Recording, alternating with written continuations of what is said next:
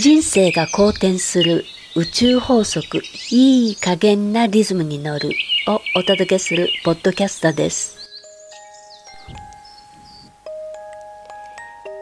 健康リズムカウンセラーのミサオです。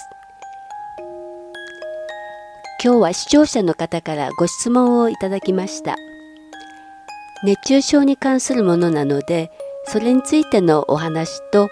えー、解説をしていきたいと思います、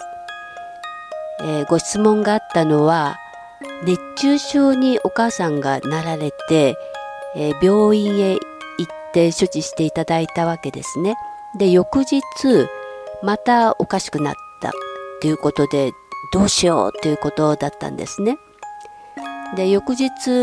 お聞きしたらまあ大丈夫かなということで草取りをやられてたらしいんですけど、まあ、それでまたねおかしくなってしまったということだったんですね。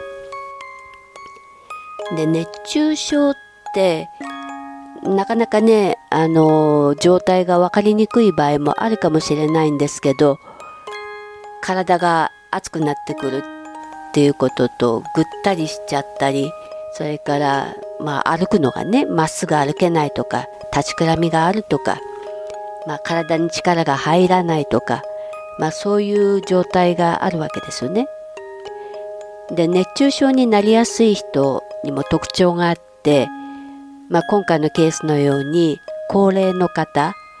まあ、これはあの体温調節の機能がね落ちちゃってるので熱中症になりやすいんですけどもう一つはあの乳幼児の方ですね、まあ、こちらの場合は体がまだね未熟なんで体温が上がりやすいという特徴があります。でどちらもね暑さを自覚しにくいわけですよ。そうすると熱中症のリスクがね高くなりますから周りの方が気づいてあげないとちょっと危ないわけですね。で2つ目は体調が良くない方。こう疲れてる時っていうのはね熱中症にかかりやすいんですよ。ですからできるだけねちょっと疲れたなと思ったらこまめに休息を取るようにしてくださいね。で夜寝苦しい状態だとなかなかこう疲れが取れませんから夜間でもエアコン使ったり、まあ、通気性のいい寝具をね使ってみたりそういった工夫もされるといいと思います。まあ、昼間はとにかく無理しないということですよね。で3つ目は太ってる方、えー、これはね熱中症になりやすいのはどうしてかっていうとやっぱり肥満の方って皮下脂肪がね多いじゃないですか。なので体の熱をこう逃がすのをね脂肪がこう邪魔しちゃうわけですよね。そうすると体の中に熱がこもりやすいんで熱中症になりやすいっていうことになるんですね。で今回ご相談いただいてる熱中症の回復の時に問題になるのが、まあ、お医者さんの方からね経口補水液飲んでくださいって多分言われてると思うんですね。ですけどこの経口補水液っていうのは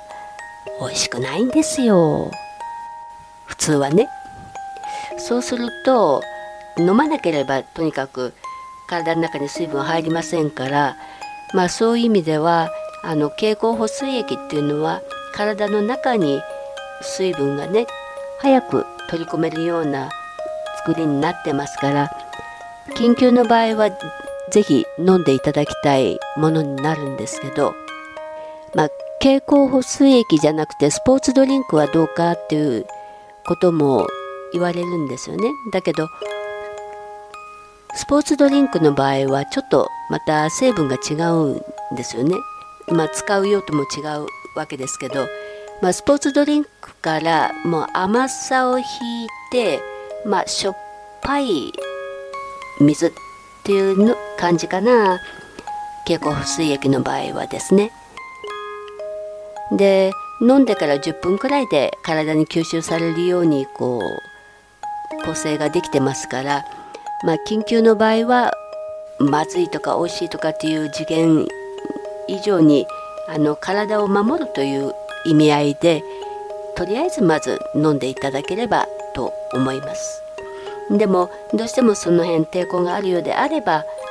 どうしたらいいかっていうとまあ周りにねご家族とか誰か手助けしてくれる人がいらっしゃる場合であればミネラル水とか、まあ、蜂蜜とか塩をご用意していただいて蜂蜜とか塩を舐めながらミネラル水を飲んでいただければいいかなと思うんですね。ですぐちょっと用意できないよっていう場合はあの夏場ですから麦茶ぐらいはねあるんじゃないかと思うんですね。麦茶の場合だと何でいいかっていうとまあ汗で出てるこうナトリウムとかカリウムとかそういうミネラル成分がね豊富ででカフェインを含んでないから水分補給には一番いいわけですね。でまあカリウムには若干利尿作用ありますけどまあカフェインよりはね強くないんで、まあ、比較的安心して飲めるじゃないかなと思います。で麦茶の原料となる大麦も体を冷やす働きがあるので、まあ、熱中症には適した飲み物かなと思います。でもう一つ、えー、脱水症のね目安になることっていうとこの普通はですよ経口補水液飲んで美味しいって感じる人はまあ少ないんですけどこれが仮に美味しいと感じた場合かなり脱水症が進んでると思っていただいた方がいいです。で口の中乾いてるなとか喉乾いたなっていう時にこの経口補水液が美味しく飲めるようだったら、えー、かなり脱水が進んでますからしっかり水分とかミネラルを補給していただくように注意してくださいね。で最後にお役立ち情報があります。え最近はですね結構いいグッズが開発されてまして中小のアラーム付きの温湿度計っていうのが出てます Google なんかでねちょっと調べていただければいろんなメーカーから出てますのでこういったものも客観的な指標として使えるようにご用意されていくのもいいかなと思います特に高齢の方とかご両親がねちょっと離れて生活してて心配だなっていう場合にはあのこういったものをプレゼントされるのもいいかなと思います。熱中症になって病院行って帰ってきた時に皆さん結構油断しがちなんですけど一晩寝れば大丈夫っていうような感じで考えてる方も多いんじゃないかと思うんですね。でもこう暑い場所にねいた時からこう24時間まあほぼ1日ぐらいこう熱中症になる可能性っていうのはいつでも潜んでるわけですね。ですから油断せずに熱中症の症状に警戒してお過ごしくださいね。私の住んでるところは日本一暑い熊谷と言われるところのすぐ近くなんです。でここのところ連日体温超えが続いてますから毎日大汗かいてやっています。どうぞあなたも熱中症でダウンしないように元気にお過ごしくださいね。健康リズムカウンセラーのミサオでした。ありがとうございます。